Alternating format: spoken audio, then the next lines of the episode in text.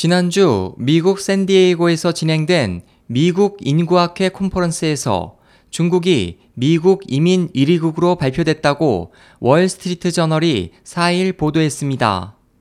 2000년부터 2013년까지의 미국 지역사회 조사 결과를 분석해 연구를 주도한 에릭 젠센 등에 따르면 2012년에는 멕시코 이민자 수가 중국보다 많았지만 이듬해부터 중국인 이민자 수가 멕시코 이민자 수를 추월했습니다.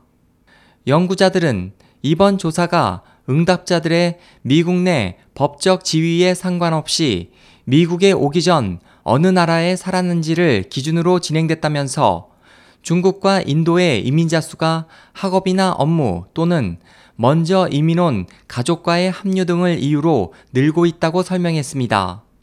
반면 멕시코는 경제 상황이 좋아지는 데다 출산율이 낮아지면서 미국으로 이민하는 사례가 줄어드는 것으로 조사됐습니다. 그 밖에 한국과 필리핀, 일본 등도 미국 이민 상위권 국가에 포함됐습니다. SOH 희망지성 국제방송 홍승일이었습니다.